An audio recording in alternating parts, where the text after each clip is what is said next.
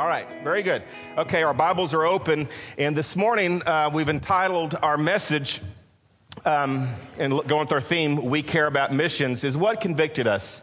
You know, so these next few weeks we're talking about missions and that we care about missions and that we understand that, you know, this Bible is a missionary Bible, right? And, and, and all churches, you know, the right hand of the church should be missions. And so the question is, is what convicted us? What convicted us to salvation? And you know, as I was studying this week, I, I, I, was I was I was just reading about the centurion man that was um, at the crucifixion of Christ, and I just couldn't get away from it. And, and here's why: is because you know our, our mission started whenever we accepted Jesus Christ as our Savior. And so, as I was looking at this text and I was looking at the centurion, and I kind of wondered to myself, I, I wonder what convicted him. I wonder what convicted him. And so I wonder for you, what convicted you? And I understand that sometimes we got to go back to the very beginning. And so if we're going to have a passion for missions, maybe we need to remember what convicted us. And maybe there's some here this morning that's never accepted Jesus Christ as your personal Savior. Maybe you know His name, and maybe you go to church, and maybe you've been baptized, but there's but but nothing has really changed for you in life. You don't have a passion for missions. You you don't have a passion to serve, and you don't feel the blessings of God God. Well, maybe you need that conviction. Maybe you need to start there this morning. Can I have an amen?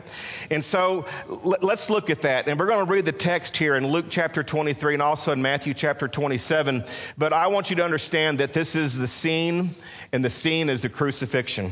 And we sung some wonderful songs this morning about that, didn't we?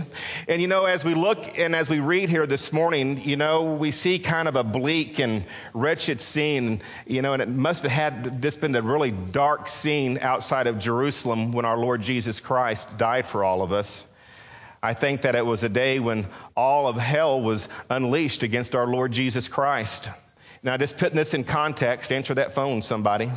It, it, was a day, I think, when those should have been his friends saw to it that he was put to death.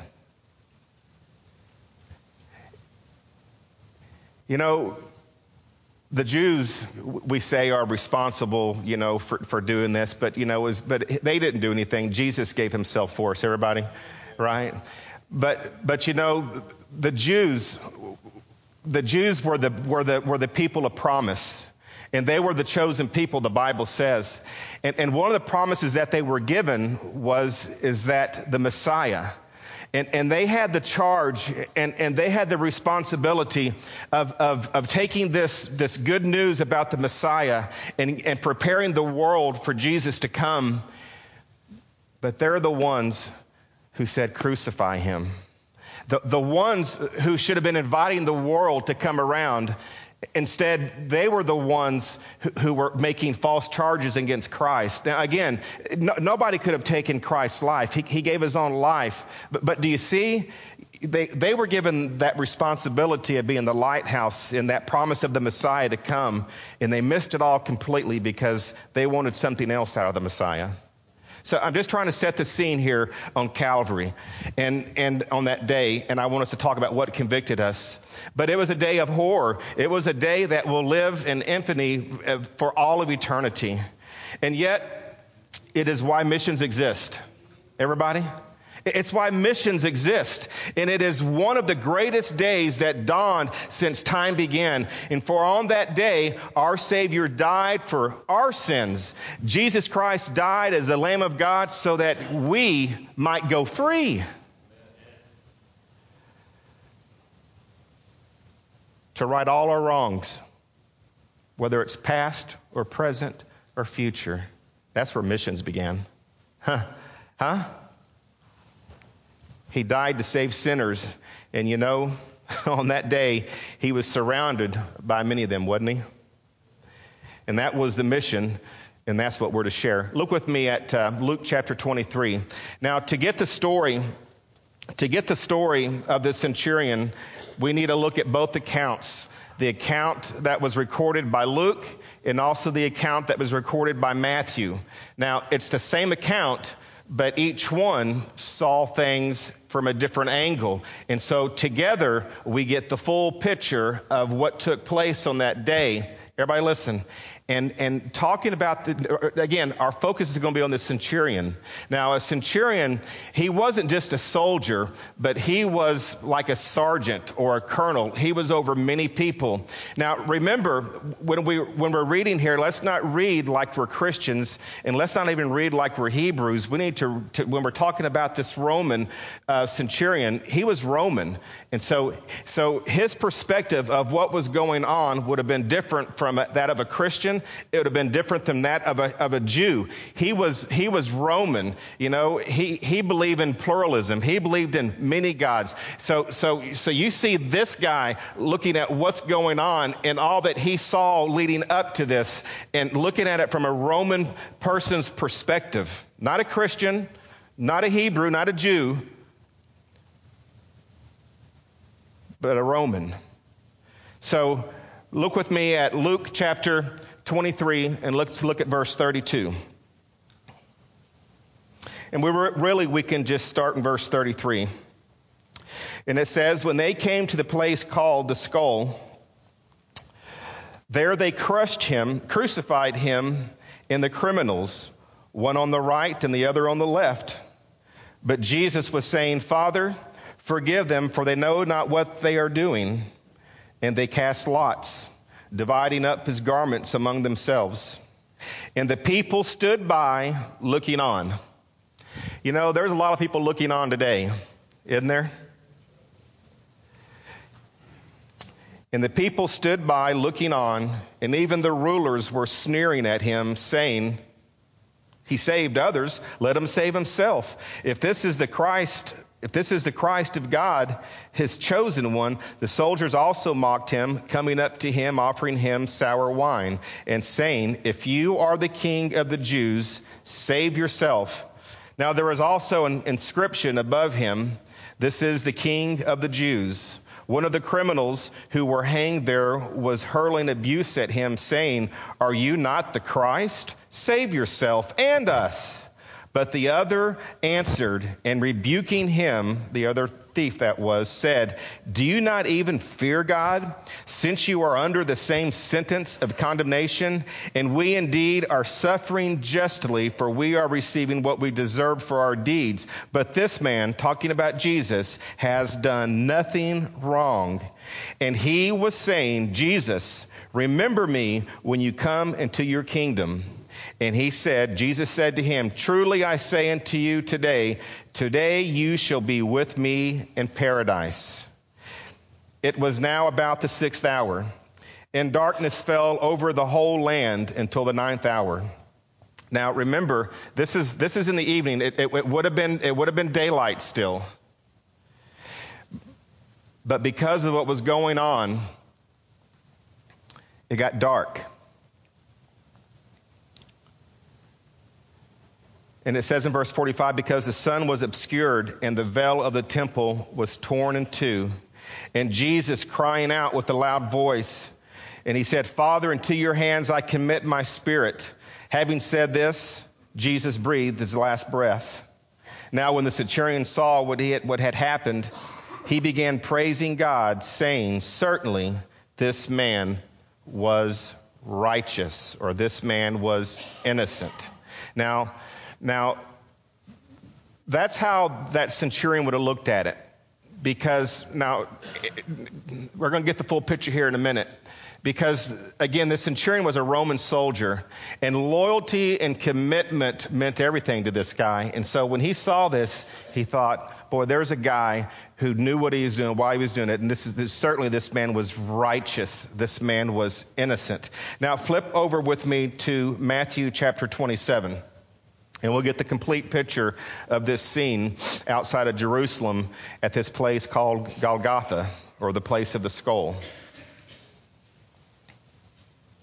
Because this is where our mission, this is where our mission starts. And you know, I, I think what happens is, is we get saved and, and, and we know our missions and we care about missions, and then life happens.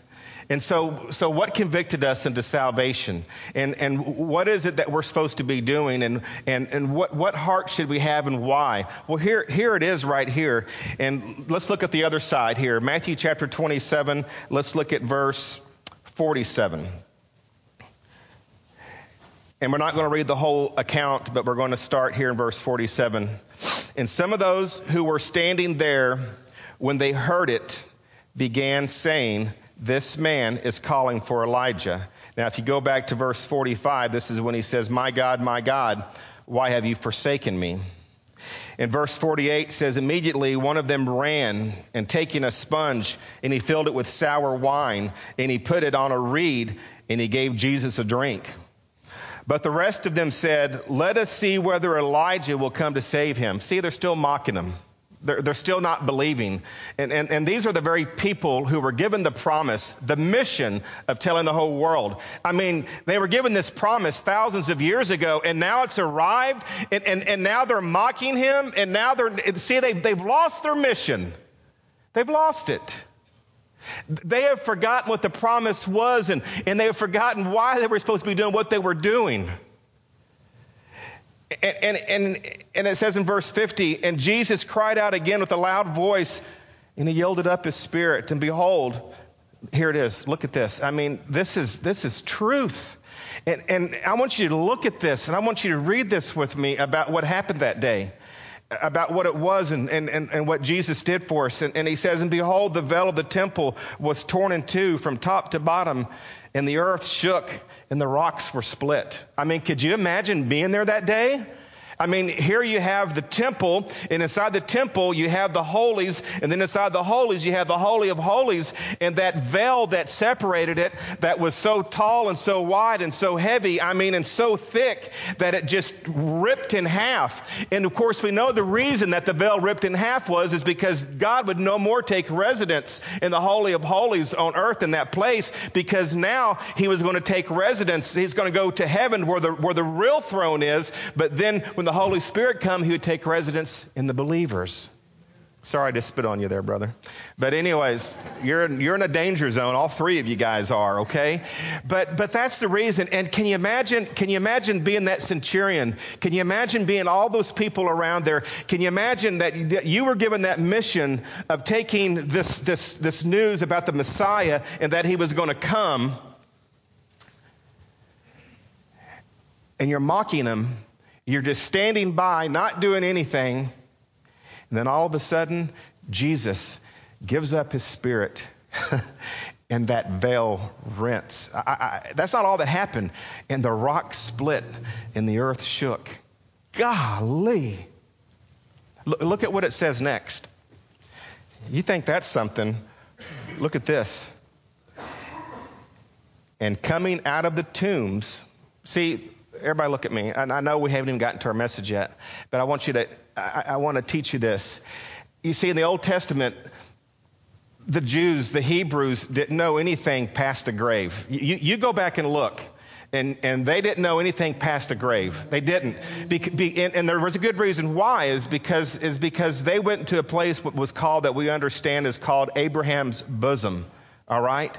But look at it again. And, and the tombs were opened, and many bodies of the saints who had fallen asleep were raised. So they were raised out of, out of this grave, out of this Abraham's bosom, and now they could go to heaven with Jesus Christ into paradise. Everybody, everybody say, everybody give the Lord a hand on that, will you? That's just amazing. And so not only did the veil rent, not only did the rock split, not only did the earth shake, but now you got dead people walking around up in here. you know, and, and can you imagine again those Jews and those people who were that, that, that, had the mission, they had the promise? Can you imagine imagine them just looking around saying, "Oh my gosh, you know, this is crazy stuff. This is wild." And so look at what happens next. And now the centurion and those, look at it, and those who were with him keeping guard over Jesus when they saw the earthquake and the things that were happening, they became very frightened and they said, Truly, this was the Son of God. I, we don't know anything about the centurion or any of those guards. It'd be so wonderful to have the story of what happened after this day. I can only imagine that these guys, you know, maybe they become Apollos. Maybe the centurion was Apollos. We don't know who Apollos was. We don't know the, what the name of the centurion was. I don't know, and I'm not going to, to add anything to God's word, but, but can't, don't you know that whatever it was that all of these things that convicted this man into salvation, that his mission started right there at the cross. And, and then you went three days later, and of course, he rose from the grave. You see, our, our mission, our mission started when we got saved. And I think that sometimes we just, we just, we, we, we, we feel it and we're convicted about it, but then somehow we, we lose sight of that mission. So I want us to go back and I want us to think about what convicted us. And as we look at this story of this centurion, and, and I, and I, and I'm looking and I'm hoping and I'm praying that the Holy Spirit will, will just lead many of you into passion into serving Jesus Christ. Because look, we all have gifts and we all have talents and we all have a call to be missionaries missionaries. We all have a call to pray for others and to pray for missionaries and to give to missionaries. And so if we'll get back and understand this conviction that we had and that we had this conviction, we're, we're going to, we're going to, we're going to do missions. Everybody? We're going to do it. So look at verse 32 and 33 of Luke chapter 23. Now, what convinced him? What, what is it that convinced us? Number one, was it his commitment or his composure? Is that what it was? Was it, was it how he died? You know, the Bible tells us that Jesus went to the cross to suffer and to die as the Lamb of God. John chapter 1 verse 29, and it says this, it says, the next day he saw Jesus coming to him and said, behold the Lamb of God who takes away the sin of the world. That's exactly who Jesus is. He was the lamb that come to this earth and his, and his response, his job number one, his mission, Jesus' mission was to give himself as a lamb for the slaughter and to save the whole world. Aren't you glad he did that, church? Revelation chapter 13 verse 8 says, All who dwell on the earth will worship him. Everyone whose name has not been written from the foundation of the world in the book of life of the Lamb who has been what? Slain.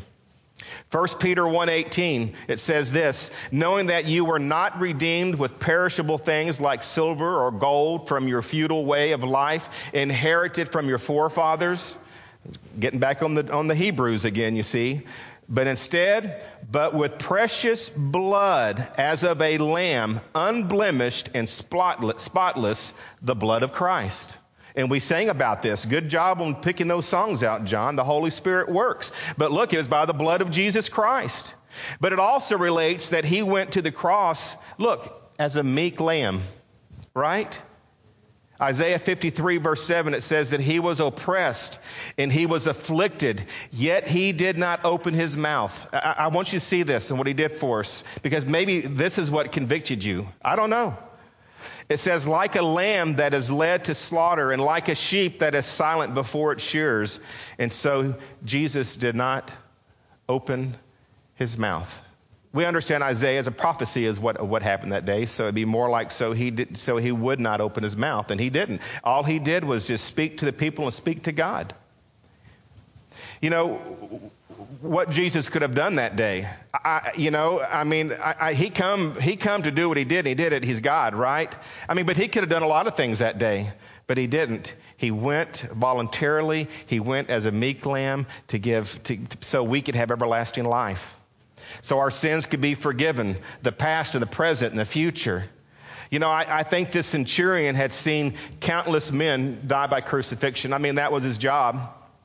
You see, I don't know how if you know how the scene goes, but often we think that that um, the cross was in the middle of Jerusalem and and it was on display there. But no, actually, Golgotha was was outside of the walled city of Jerusalem, and and and there would have been a pathway coming from Bethany all the way down and around and then coming up to Jerusalem.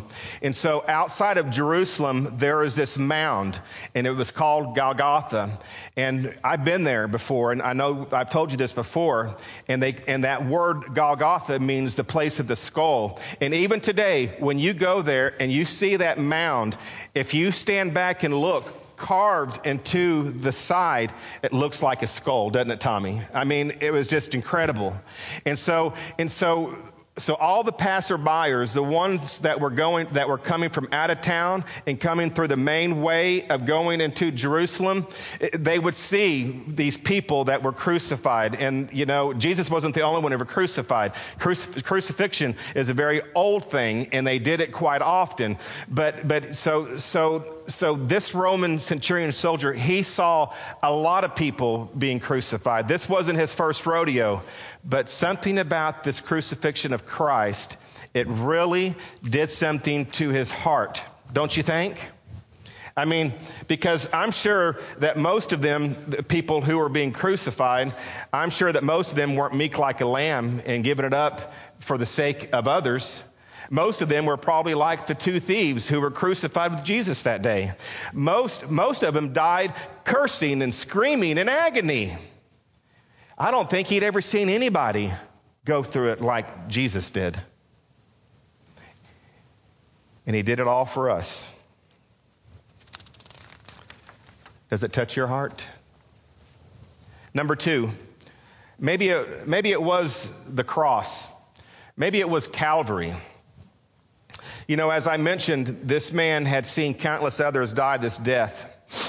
And there was a certain brutality when it came to crucifixion. Now, if you'll let me just, just do this just for a minute. But I, I did some research and I found an article that was written back in 1986. Back in 1986 and it was the Journal of the American Medical Association that published a series of articles examining the practice of tortures, and one of those tortures would have been the crucifixion. And so just listen to the brutality of it just for a minute. But they said that drawing on the biblical account of the crucifixion, archaeological evidence and historic documents combined with modern study, this article is aimed to reconstruct the probable medical aspects of the form of slow execution known as crucifixion. So this is what Jesus would have went through. Anybody that went through this would have went through this. And I want to, remind you that, that if you look in Isaiah, it, it, it, it, says, it says that, that more was done to him than most people that were crucified.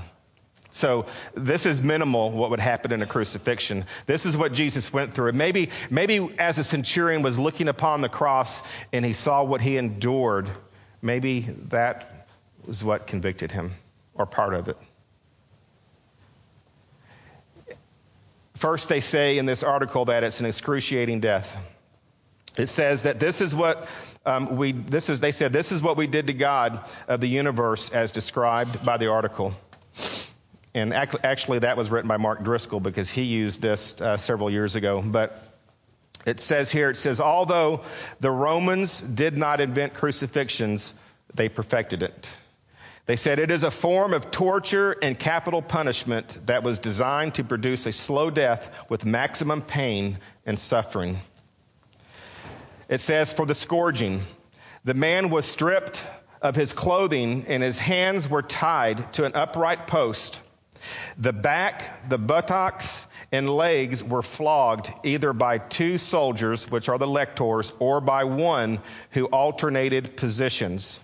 The severity of the scourging depended on the disposition of those giving the flogging and was intended, was intended to weaken the victim to a state short of collapse or death. I mean, so they would be tied with their arms up and their backs out. All their clothes are taken off, and they flogged them from the shoulders down to their heels. And it says, as the flogging continued, the person flogging would tear into the underlying skeletal muscles and produce quivering ribbons of bleeding flesh. When the soldiers tore the robe from Jesus' back, from Jesus' back, they probably reopened the scourging wounds. The nails that were driven or the spikes that were driven into his hands and to his feet. It says the driven nail would crush or sever the rather large, um, I don't know this word, sensory motor median nerve. The stimulated nerve would produce excruciating bolts of fiery pain in both arms. And then it says that adequate exaltation required lifting the body by pushing up on the feet and by flexing the elbows and adducting the shoulders. However, this maneuver would place the entire weight of the body on the tarsals, or that's the little bones in the feet, because that's where, the, that's where they were. And, and, and that would produce severe pain. Furthermore, flexion of the elbows would cause rotation of the wrists about the iron nails and cause much pain along the damaged median nerves. And then it says, since speech occurs during exaltation, and we're going to look at it here in a minute, these short utterance, the words of Jesus from the cross, must have been particularly difficult and painful because it only had to come out in the exaltation.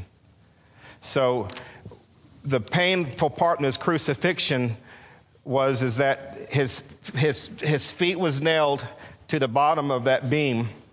And then there was a cross coming out here and nails were driven, some say in his hands, but most say in his wrist. And so to breathe, he would have to lift up from his feet and rotate his arms and shoulders so he could get a breath and then go back down, up and down to breathe. In short, death by crucifixion was, in every sense of the word, excruciating. But Jesus' violent, painful, sacrificial, courageous, humble death is not only the most horrific act of sinful man the world has ever known, but it's also the greatest act of love ever known.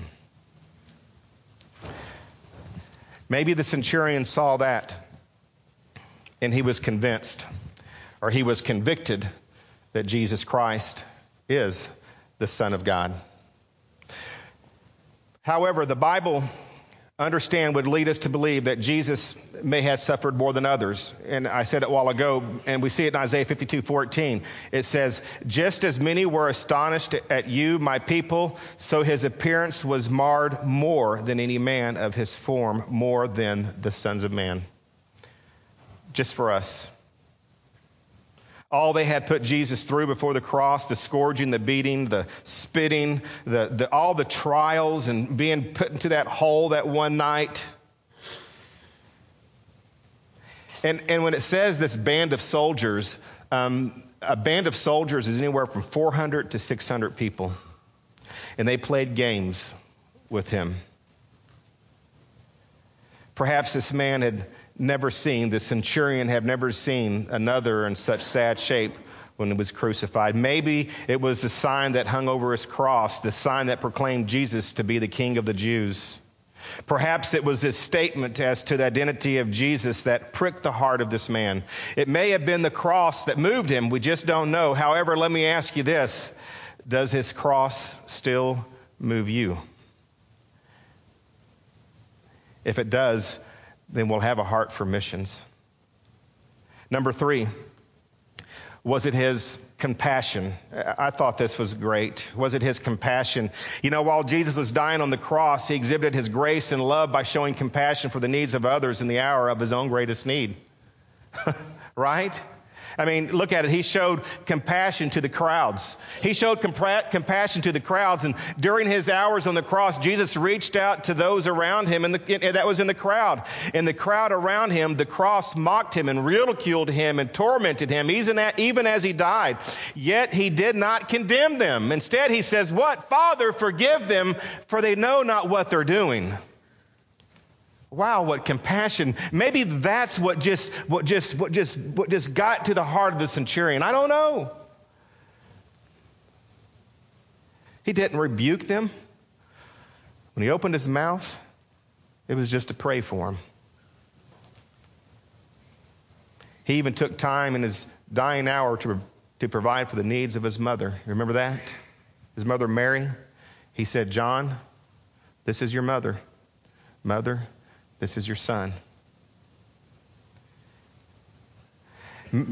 He also showed compassion to the criminal.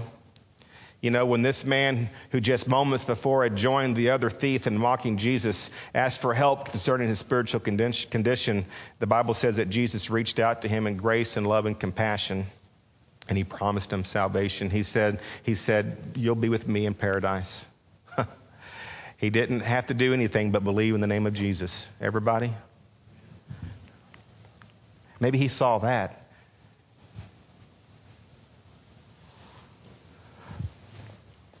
Was his compassion? Maybe his compassion for sinners was one of the things that drew him to Christ. I know it was one for me.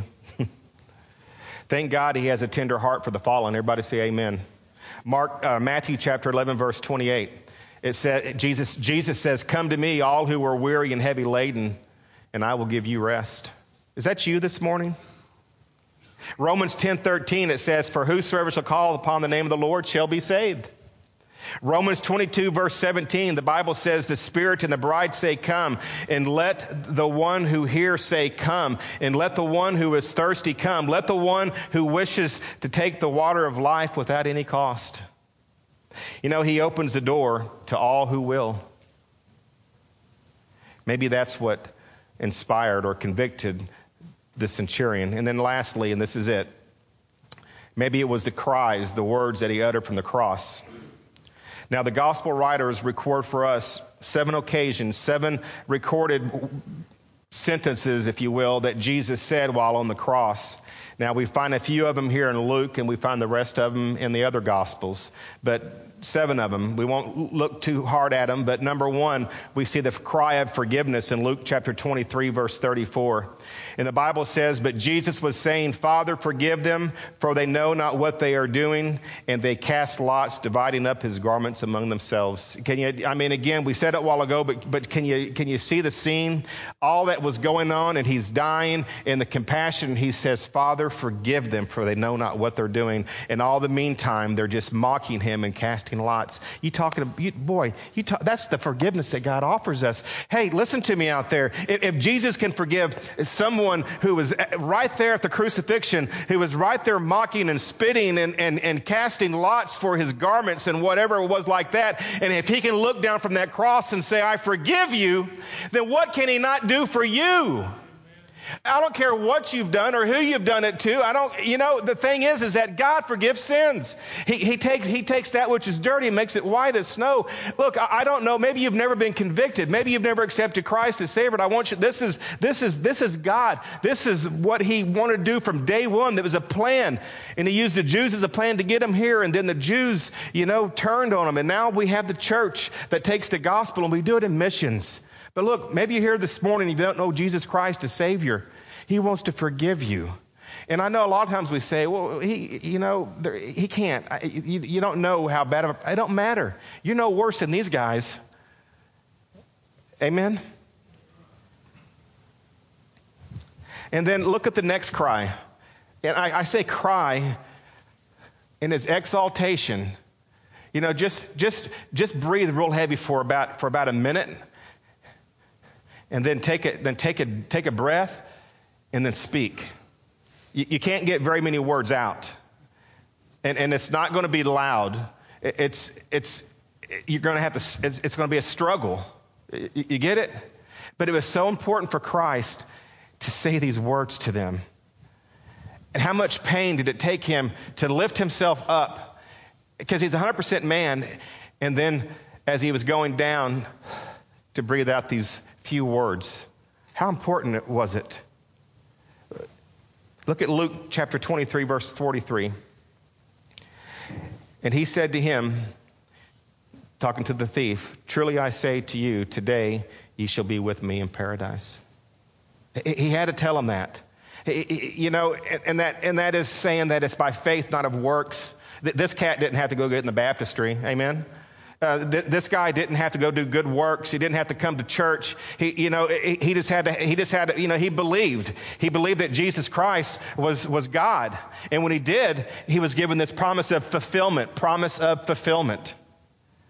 And then look at the next one, Matthew chapter 27, verse 46. And it says, About the ninth hour, Jesus cried out with a loud voice. He says, My God, my God, why have you forsaken me? He, he didn't do that because he was losing hope. Because remember, Jesus Christ is 100% God. You, you remember, you remember, God is a triune God. You have the Father, you have the Son, and you have the Holy Ghost. And Jesus is the incarnate God. He's flesh, so he has got a he's got flesh, and he fills everything. But he's also God. And so and so and so when he went to that cross, and as he was taking the sins of, of our sins upon him, those that those who he would call and who would receive, he took those sins upon. And God can't look at sin, and so God turned. And that's when he cried, Father, why have thou forsaken me? Because at that point, he didn't have the Father for the first time in his life. And he did that for us. The cry of agony. John chapter 19, verse 26, it says, When Jesus saw his mother and the disciple whom he loved standing nearby, he said to his mother, woman. And that, was, that he wasn't being ugly, that was a term of endearment. Behold your son. And then he said to his, to his disciple, Behold your mother. And from that hour, the disciple took her into his own household. It, it, it always puzzled me. You know, she had other children. He wanted the best for his mama, you know. The cry of provision in his last breath the cry of provision. Maybe that's what stood out to the centurion. John chapter 19, verse 28, the fifth one. It says, After this, Jesus, knowing that all things had already been accomplished to fulfill the scripture, said, I am thirsty. The cry of satisfaction. he was satisfied to know because it says, it says that he received or that he had already been accomplished. It was done he knew he had accomplished what it was he was supposed to do. And he took that minute to say that. The cry of victory in John chapter 19, verse 30. It says, Therefore, when Jesus had received the sour wine, he said, It is finished. And he bowed his head and he gave up his spirit. At that time, he went, he went from he went from he went from that from there in the spirit, and we understand from Peter that uh, he went to hell for us and went through that torture so that we wouldn't have to. But he didn't stay there. He rose again, everybody.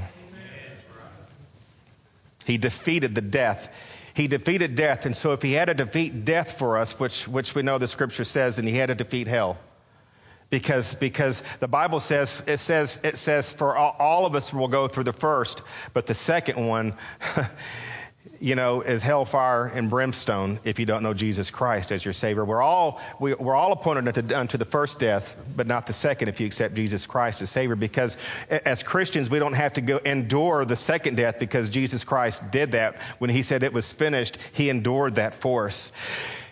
His last breath, it is finished for all of us. And then lastly, the cry of departure in Luke chapter 23, verse 46. And Jesus, crying with a loud voice, said, Father, into your hands I commit my spirit. Having said this, he breathed his last breath. You know, all these statements from the Lord Jesus, I think it moved all these people there that day. And surely, as he heard the words of the dying Christ, his heart was stirred and he realized that this was more than a man dying. And I hope that you see that this morning. This is, this is much more than a man dying. And perhaps that is why he proclaimed the fact that Jesus Christ was the Son of God. I don't know if the words of the Lord, I don't know what the words of the Lord that touched touched this man's heart, but I hope it touches your hearts this morning. And I hope that if you don't know Jesus Christ as your Savior, that I, I'm, I'm praying that, that, that the Holy Spirit will, will call you, that God will call you and convict you in such a way that you'll respond, that you'll respond to the work on the cross that was done. And for the rest of us, guys, this is where, that's, this is, this is where missions start for us. How, how, can we, how, can we not, how can we not be involved in missions but have taken but have taken all of this into ourselves and received it. and not do anything about it. Huh? Does that make sense? It should convict us. All these things should convict us and to drive us um, to do missions, to care about missions, to care about those that are on the other side of this world and the missionaries that God has called to go over there to present the gospel of Jesus Christ. That, that we have the love for missions because we're convinced and we're convicted of what Jesus' death and his burial and resurrection, and that there's no other way for anybody to be saved except by the blood of Jesus. And if we believe that, if we got convicted of that at one time, we need to have that conviction, and so we can support by prayer and, and whatever it is to go, maybe some of you, because, because the gospel needs to go out to the whole world. We can't just stand by, just like these guys did on that day. Let that conviction do something in your life. Father, we love you this morning. We thank you for salvation.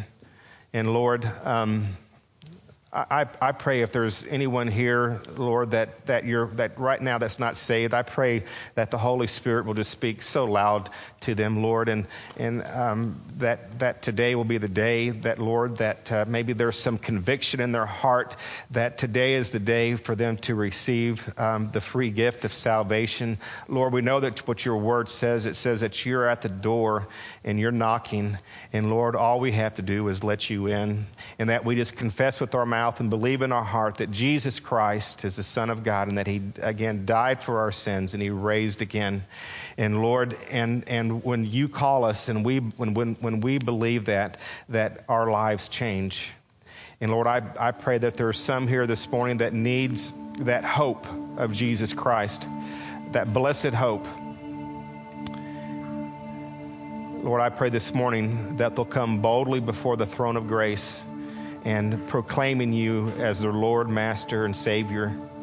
And Lord, I pray for the rest of us that we're just reminded of what the cross and what Jesus did for us and what it means to us, and that we are now given that responsibility as Christians um, to take that gospel and to send, give it to our neighbors and to support missions worldwide.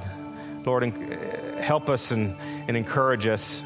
Uh, bind Satan from our presence. Lord, let, let us here at Cornerstone put the big things first. And the big things is not about individually, but it's about the gospel of Jesus Christ. We love you and we give you praise in Jesus' name. Amen. Hey, stand with me this morning and just in.